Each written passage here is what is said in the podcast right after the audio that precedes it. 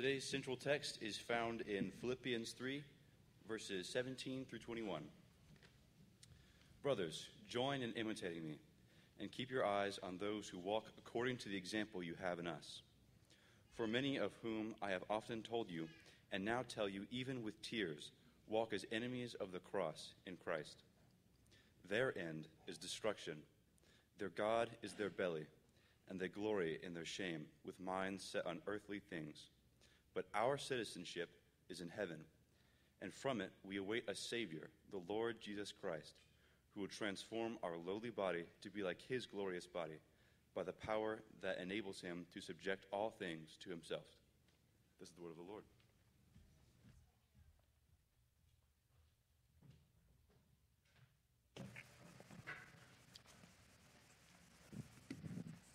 Thanks, Derek. Good morning. My name's Chas. I'm one of the pastors here. Uh, since we have all the children here, let's do what is most appropriate. Let's have a little story time. How's that sound? Let's all nestle up. If you're at all familiar, uh, Chronicles of Narnia, right at the end, the last battle, right at the end, after all these adventures through Narnia and all the other different lands, the kings and queens of Narnia, the children of the wardrobe, they have to say goodbye to Narnia, and it's a tearful moment. You know, how do you say goodbye to this world that you stumbled upon through the speum, right? And this, all these things that have meant so much to you. It's a somber moment, but there's, there's solace because what Aslan's going to do is he's going to take them to a better world. But still, in their minds, it's, it's not, but it's not our Narnia. An interesting thing happens as, they, as the kings and queens walk through the new world that Aslan had made for them it's filled with just this intense beauty. As they walk by waterfalls, they're just bigger. They seem to mean more. The, the hills are wilder. The, uh, every flower in their minds seems like it meant more. And there's just this sense in which they look around this world and they say, wow, it reminds me of somewhere. I, I can't put my finger on it, but in a sense, maybe this is the world Narnia was always meant to be like. And finally, Farsight the eagle, okay? He takes off and he soars in the sky. And he spread his wings. And he starts flying around. It's 34 feet in the air. Circled around, then a light on the ground. And he says, Kings and queens, we have all been blind. We are only beginning to see where we are. From up there, I have seen it all Ettinsmoor, Beaver's Dam, the great river and Cair Paravel still shining on the edge of the eastern sea. Narnia is not dead.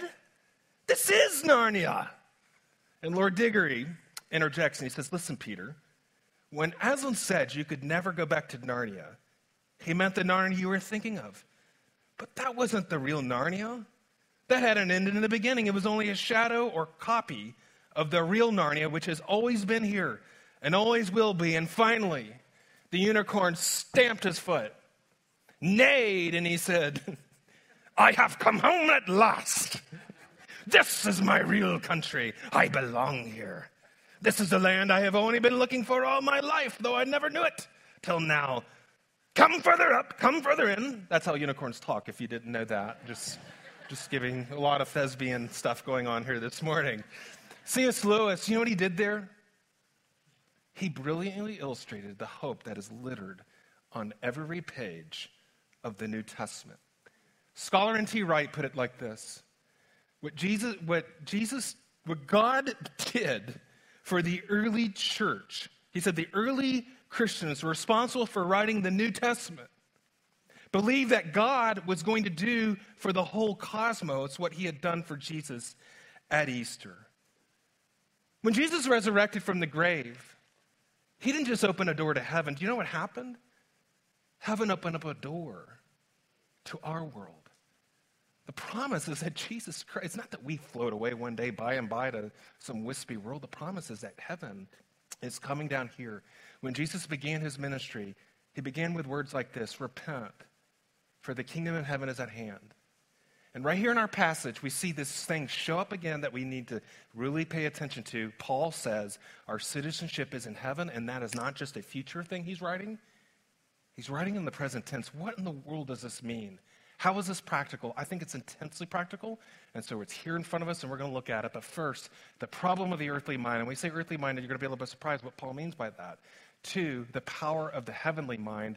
And lastly, the heavenly man. And there might be the power of air conditioning because I see so many of you losing your minds going like this right now. So we'll, if somebody could kick that on, that'd be helpful. All right, so let's take a look at the first point. And here's where you are. If you've been in out, uh, the church is centered here in Philippi, and if you, we've kind of said about Philippi, here it is, here's Rome. It's an outpost, a very important city in the Roman Empire, and what happened is a lot of the Roman soldiers became the attractional place for retired Roman soldiers to come and live there. Now, Paul, as we've said, we don't know exactly where he is, what city, but Paul, one of the hallmarks of the book of Philippians is where's Paul when he's writing? Not city, but where, what conditions are he, is he in? He's in prison. And seemingly, he seems to not be very concerned about his prison conditions. What he's concerned about is this church because he's absent. Uh, much in the same way that we as parents, we, we get concerned about kind of the cultural influences and the friends that our, parent, our kids have and what that's going to do. Paul's very concerned about the cultural influences of Philippi on this church. And you'll you kind of notice one of the things that's true about the Roman Empire and the culture is the average Roman citizen was very sensual, very self indulgent culture, very self focused, pleasure seeking. In fact, uh, a couple years ago, I had the opportunity to go to another Roman uh, outpost uh, in North Africa. That's the Mediterranean Sea. Do you know what this is? I mean, this covered like a vast landscape. This is a Roman bathhouse. and you find these all over the Roman, former Roman Empire. Why? Because one, I can't tell you what happened in front of the inside of those things because there's kids in here.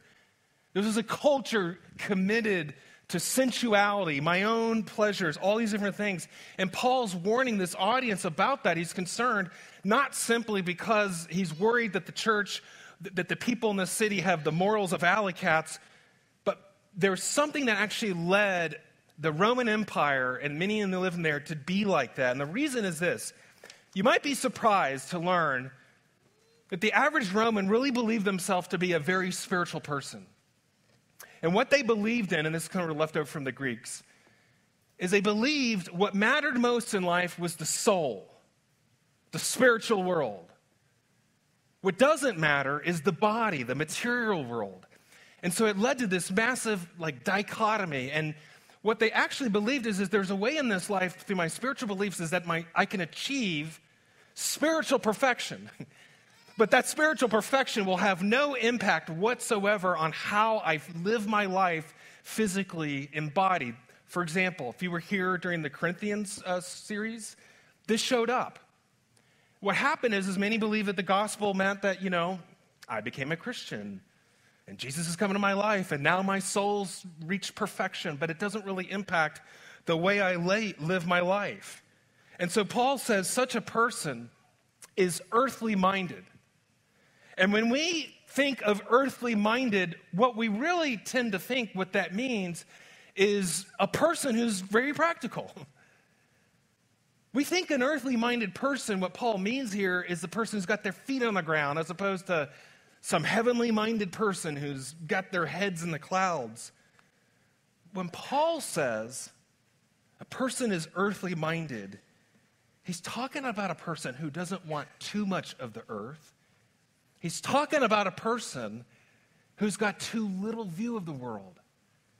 See, when I just read that earlier, we could probably say about the children of Narnia, what was their problem? They were too Narnia minded. They had too little view of what, could, what Aslan could do for not just Narnia, but if you read further and further, they have these new bodies. They can run without ever getting tired. Paul's saying that if you just have a view of just your soul is what's best and your how we live in body and physical, Paul's saying you're earthly minded because you have too low a view of the earth. You're not seeing the big picture. It's why C.S. Lewis said, aim at heaven and you'll get earth thrown in. Aim at earth and you'll get neither. See, Paul was writing to people and he's warning them soberly, saying, Don't you understand the gospel? Watch out for this. Because what, what at the end of the day is the gospel? Jesus Christ lived in heaven. Jesus Christ was heavenly minded. But because Jesus Christ is heavenly minded, what happened? He got earth thrown in. What, what is the gospel? We don't have a gospel unless Jesus Christ leaves heaven and flings the door wide open to this earth. And Jesus Christ came to this earth. He came bodily. He lived bodily. Jesus Christ died bodily. Jesus rose bodily. He wasn't a ghost. We're told he even ascended into heaven in a body. And I don't know how this works, but when you and I pray, Jesus, you're not praying to just a spirit. Jesus, I, he's got eardrums. He probably hears your prayers. I don't know. I can't verify this through his eardrums. Why does this matter so much? Okay. I'll tell you why it matters. Paul is pointing to the inevitable problem of if we don't understand that and we're not taking that literally, he's pointing to their God as their belly. He's talking about the people who just believe all that matters is just the spiritual world. And he says, their God is their belly. And he's not just saying, again, watch out for these loose moral people. Watch out for the people. They're just a bunch of gluttons. They're just a bunch of drunkards. They're a bunch of sinners. He's talking about, he's using the stomach as a metaphor that the inevitable pattern of life is if you don't see this, if we don't see what God is going to do to our bodies and what He's going to do to this world, invariably one of the patterns that emerges in our life is all of a sudden we go out into the world and we just grab every bit of it. We go out into the world and we look at our lives and we just want to grab every bit of it and never let go, like the children didn't want to let go of Narnia. Because we, we fundamentally, we're holding on to this world because we believe it's now or never. And I've got to suck everything out of this life. Know, Jesus taught all these parables, and it shows this attitude that sort of shows up we have a very narrow view of this world. It's the parables of the bridegroom and the tenants. And when those who don't see this, the, the number one thing that shows up in this impatience and this doubt and not thinking about these things, all of a sudden they do anything to give themselves to the indulgence of life, as all of us do. See, what happens is when we fail to really understand this, the embodiment, the physicality uh, of the gospel, we fail to do that, we're grabbing onto life, and all of a sudden we go out in the world and we, we, we find ourselves as very needy people in life, and we've got this one little life that we're holding on to, and yeah, we might give a little bit of time to them. We might open our doors every now and then, but all of a sudden, when we're just holding on only to what we have here, we're counting the cost, aren't we? Every time we encounter somebody who's very needy, all of a sudden we're counting the cost. Like, what am I going to get out of this? There's a limit to what I can do here. If all of a sudden we're holding on only to this world, we have these relational problems that show up in life, and we're, we're, we're, we're faced with the, this thing. We have to forgive somebody and lose face. We have to lose face in relationships and ask for forgiveness, and we, we don't want to do that. Why? Because all of a sudden we're just believing that this is all I've got. I've got, I can't lose, I can't admit when I'm wrong. This is my life here on the line. This is everything. So what happens is if all we see is this narrow view of what's going on in this world, all of a sudden we look at real acts of justice and mercy. And we're saying, what's the point? That will cost me something. Paul is being incredibly sober here. He's saying, he's crying about it. He's saying a failure to really understand this, and all of a sudden you're grabbing onto everything in this world. You're living as an enemy of the cross. You're just, their end is destruction. He's saying so, soberly, you're lost. How are would to process that? Let me let's talk here. Let's get out of the clouds here, the second point. And let's talk about something very worldly, I guess the Golden Bachelor, okay? Uh, I read a brilliant critique this week of The Golden Bachelor just this past week in the New York Times. For those of you who aren't as worldly as I am and are watching this, um, I have given up watching The Bachelor, but I've kind of watching this. I'm not going to lie, it's a guilty pleasure. This, somebody wrote an article titled, Why the Golden Bachelor Terrifies Me. And if you don't know anything about it, there's 12, you know, maybe two dozen women all vying for lasting happiness with 72 year old Gerry Turner, a widowed um, bachelor. And interesting enough, and you can kind of admit when you look at this picture, uh, these are a bunch of folks, who are 67 years old, but they don't remind me of Blanche, Rose, and Dorothy from the Golden Girls. No, they don't. They don't. They, oops, something happened there. there. Uh, they don't, that doesn't look like them. They seem to have defied the aging process. And so she wrote this. She said, There's something here that sends a chill down my spine. The show has received glowing coverage from Predictable Corners, USA Today, and scored huge ratings for ABC. But is any of this actually good for older people or even for younger people? I mean, this is The Bachelor, a mainstay of reality TV, and a certain amount of desperation and superficiality is built into the DNA of the genre. But plunging older people into this context and then valorizing because perhaps, perhaps with some nipping and tucking, they can just about fit. This feels more like a degeneration of aging. Some of these people have been on earth for 75 years. Here's an opportunity for them to demonstrate that life comfortably has many chapters and that there's always change. And this change is not always is not only natural, but good. But instead, we get a tight toned show in which success involves being able to repeat chapter three for as long as possible. This version of freedom has nothing to do with wisdom or respite, with taking stock or giving back or the hard worn uh, won virtues of age. It's about working extremely hard to remain the same as you were when you were younger or maybe even fabulously youthy especially if that youthful you was wont to grind bare legged to don't stop believing in a tinsel handkerchief dress. it's funny, it's insightful. But here's something I think that the author of that article is missing. There's a reason why we don't want to let go. There's a reason why beyond measures that we really need to do, we hold on to life, keep me alive, keep me alive, when we're well past that point. There's a reason why we're some of us staving off wrinkles, hiding the gray, and wanting to remain youthful. Do you know why? Do you know why? Because we were meant to be like children forever. That's why. We were meant to be forever young in His kingdom. We were meant, literally, to leap greater bounds, to run without tiring, to fly and to eat and to laugh and to dance, to feast. It's an echo of the reality. The reason why you see this, it's an echo of the reality of the promises we've been looking at this morning. Jesus, what Paul is saying about your body, do you know what kind of body you're going to get one day?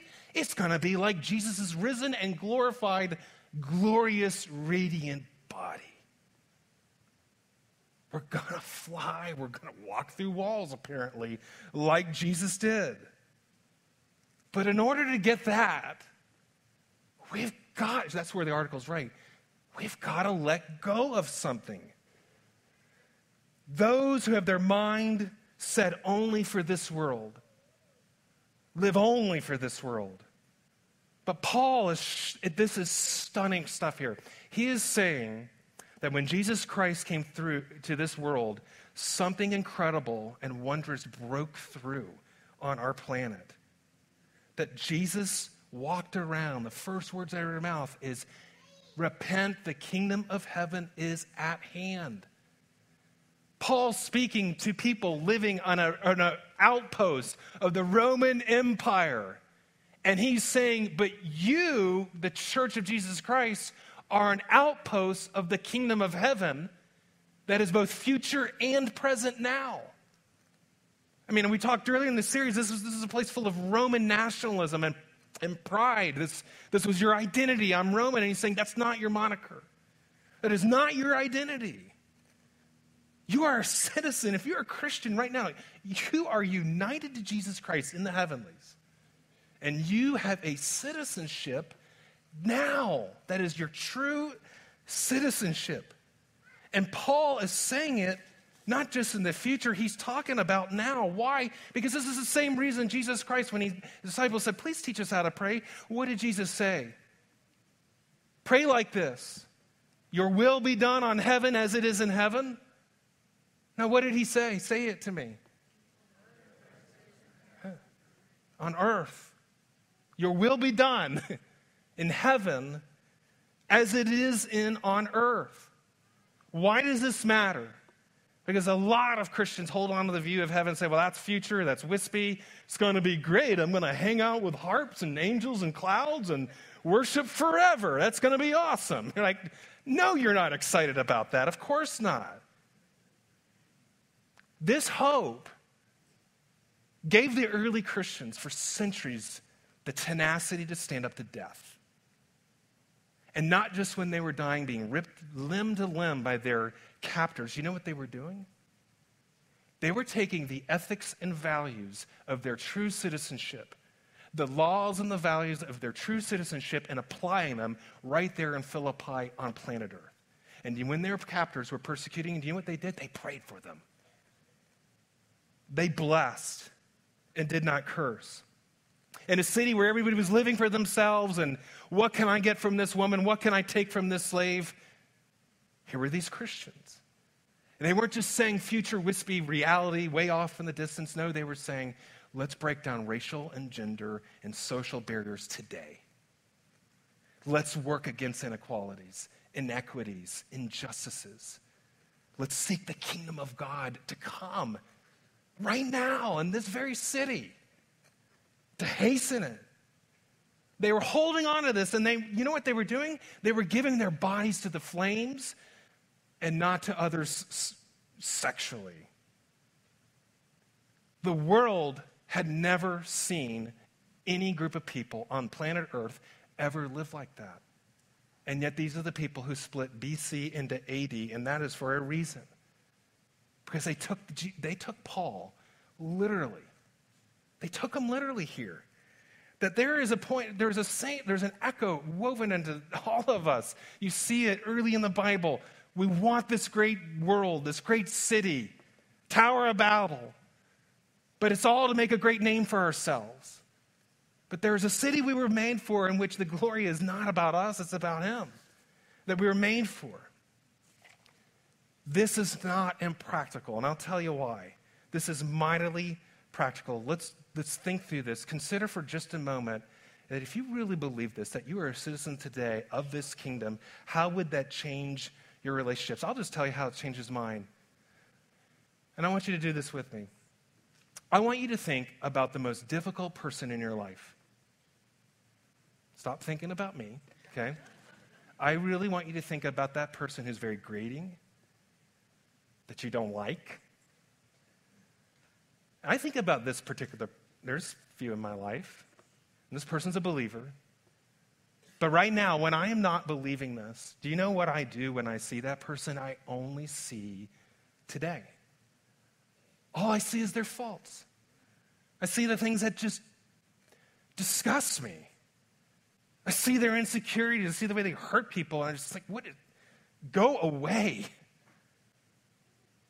But when I'm taking this literally and practically, do you know what begins to happen? I start believing this. And I start looking out into the future. And I start seeing that what Jesus Christ did for his body, he's going to do it for them. And that he who began a good work in them will see it to completion. And I'm going to one day in the kingdom of God see this person shining as bright as the sun.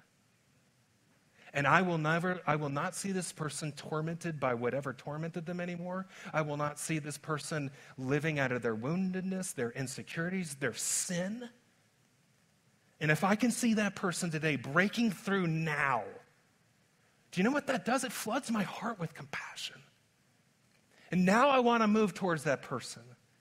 And now I want to view that person by that lens I want to move towards that relationship and forgive and ask for forgiveness and seek reconciliation. How many times of us, Robert Wright gets up here and he says, Give to the church, right? And we all get stressed out. We get stressed out about money. Oh, somebody else is asking for something. And I get anxious and I get worried and my mind gets consumed and I can't sleep. And all of a sudden, I'm reminded there's a kingdom coming. There's a kingdom coming, and worst case scenario for me is I'll be running on streets of gold, not asphalt. The riches of the nations, as we just read in the call to worship, will be brought to us. And all of a sudden, I'm reminded that's what I really, truly want to invest in. When I worry and I fret, I'm like, wow, why hasn't Catherine called in two hours? She's been on a car ride. Did they just die? And I go to all these scenarios where I'm imagining the worst case scenario. I'm reminded that even the loss of my, the, the people we love the most, they will be brought back to us in the kingdom. Nothing's ever lost. When I'm cynical and I look at the world and I say, gosh, man, it's just getting worse and worse and worse, I'm reminded that this kingdom isn't just future, it's at hand now.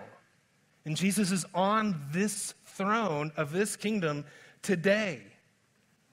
When I feel like the work I'm doing is just all in vain, and the church has changed so much post COVID, and what, what, what am I doing all this for? I'm reminded that after talking about all these things at the end of 1 Corinthians, Paul says, Be steadfast, be immovable, always abounding in the work of the Lord, knowing that in the Lord your labor is not in vain. When I get consumed with desires to see and experience everything the world has to offer, I'm reminded that the best is yet to come. Wait till I get to explore them in the kingdom.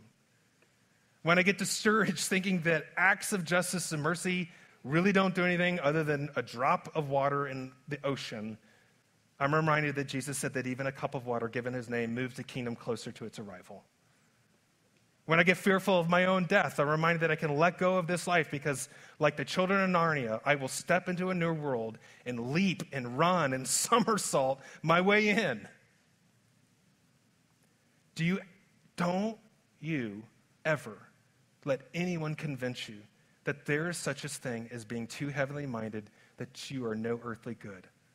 That is a load of rubbish. And if you're here two weeks, two weeks ago, you might remember what that means. because Jesus left heaven to come to this earth. And when he did, he split BC into AD. Let's close this way. The gospel of Jesus is both spiritual and physical. Jesus left the spiritual realm of heaven to come here to our physical world. The heavenly man came here and was very much earthly good. Jesus came here so that he could restore our souls and our bodies and this earth. But notice the pattern. It's been littered throughout the book of Philippians because Jesus' hope was set on restoring this world. He poured his life out for it. He suffered. He was ridiculed. He was persecuted. He was beaten. He was betrayed. He was spat upon. He was mocked. But more than anything else, Jesus had to come to defeat our enemy sin and death. And after triumphing over our great foe, Jesus rose bodily from the grave. Oliver O'Donovan wrote in a book titled Resurrection of Moral Order. He said, The resurrection of Christ is a new affirmation of God's first decision that Adam should live. Adam has not been allowed to uncreate what God has created. In the resurrection of Christ, creation is restored. If you are a follower of Christ, he has made you a citizen now in this world of his kingdom. We are an outpost of the new world that has come and is yet to come. Therefore, let us be steadfast and immovable, always abounding in the work of the Lord, knowing that in the Lord your labor is not in vain. Lord, I thank you that even this morning, I, it might not feel practical that the church is an outpost of heaven, but it is. And I look and I see a big giant family of all ages and backgrounds. And that is a foretaste of the kingdom that is to come. We're united to you and we're united to one another. Lord, I continue to ask that this lost treasure of the kingdom would be polished and made gold again that has supplied so many, especially our brothers and sisters across the world in tough places, with the hope to endure and to press forward. We lift all these things to you in your name. Amen.